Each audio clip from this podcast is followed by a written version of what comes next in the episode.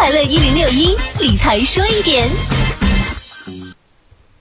随着五 G 落地加速，二零一九年开始，五 G 传输网络的规模投资将逐步展开。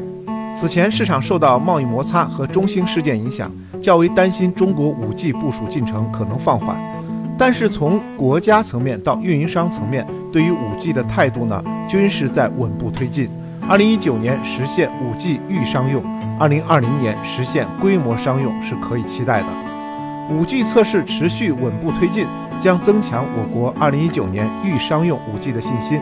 证券分析师表示，从历史来看呢，三 G、四 G 的投资节奏分析，牌照发放后，运营商开始前期投资后。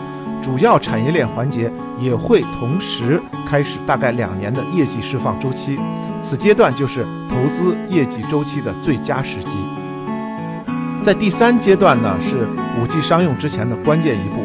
随着测试的完成，五 G 商用牌照有望迅速颁发，推动运营商建设大规模的商用网络，进而带动五 G 产业链各环节龙头厂商的业绩兑现。分析师建议广大投资者。